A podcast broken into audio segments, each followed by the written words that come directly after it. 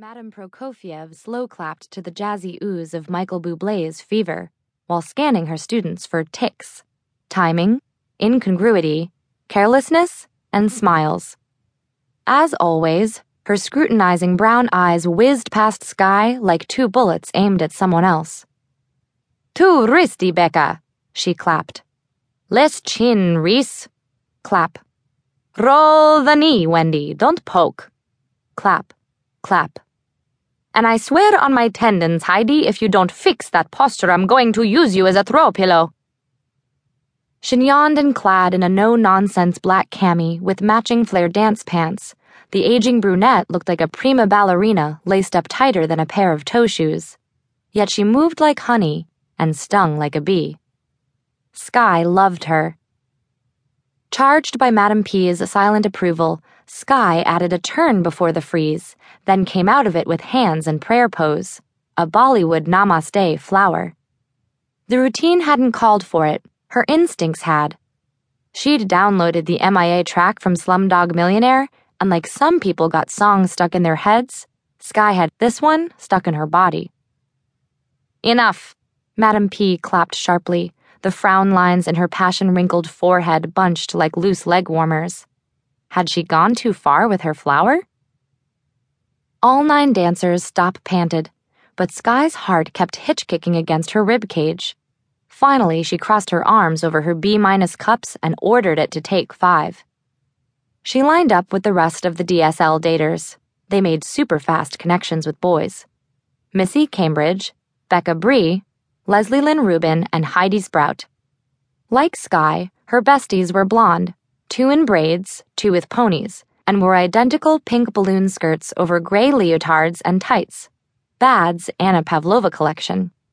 Skye had added her signature sleeves, like leg warmers for arms. Today's were black mesh with charms dangling from the wrists, a horseshoe for luck, a dance shoe for love, a pair of lips for kissing, and a locker key for practical reasons. Every time she moved, they jingled, adding a little extra something to the otherwise humdrum musical score. "Flare, ladies!" Madam P heel-toed to the center of the room, clucking her tongue in disappointment. "Dance is not just knowing the steps, it's interpreting them." She winked at Skye, releasing her from the scold. "So please try to remember. We're doing Twyla, not Twilight, so stop sucking." Some of the girls gasped. Some giggled nervously.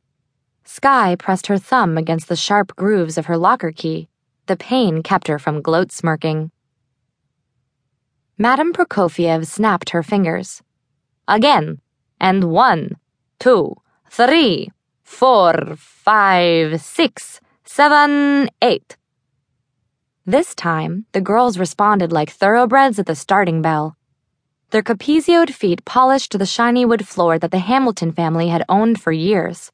The force of their synchronized movements pumped Skye with energy and made her sweat pride. Not only for the girls who danced, but also for her parents, who gave them the place to do it. A thunderous knock interrupted their flow.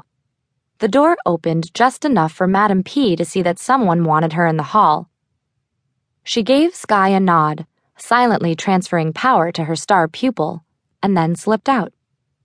Skye rolled her neck, then padded happily to the front of the class, pausing only to change songs. "Same routine in triple time," she grinned, her legs twitching, ready for some real dancing. The Pussycat Dolls meowed from the iPod deck. "A five, six, seven, eight." Skye went hard. The midday light pouring in from the windows found her like a spotlight. Tutting, waving, popping, and locking, she moved faster to the pounding beat than the Tasmanian devil on So You Think You Can Dance. With Madam P gone, she could let go of the traditional dance steps and express herself freely. Borrowing at will, she riffed on a few Bollywood moves, added the punch of Broadway, a dash of Beyonce hip-shaking, and a sprinkle of ballet scissors from Romeo and Juliet. She moved between more styles than a Moulin Rouge montage. At the end, she executed a final glissé tour jeté, leaped up, and gave a little bow to the captivated audience that would be there one day. The charms on her sleeves clanged together.